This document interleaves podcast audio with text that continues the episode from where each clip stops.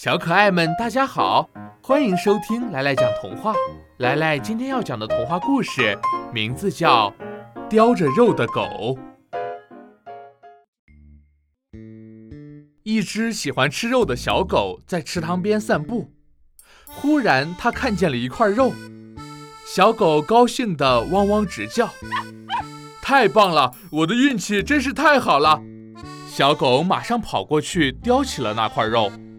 当他站在池塘边上时，忽然看到了自己在水里的倒影。咦，那只狗也叼着块肉。小狗紧紧地盯着水中的那块肉，心里想：那块肉看起来好好吃的样子。不行，我要把它抢过来。小狗这样想着，就马上跳进了水里，想要去抢那块肉。快把那块肉给我！那是我的。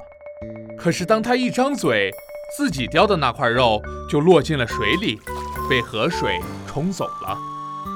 小狗最后连一块肉也没有吃到，伤心地哭了起来。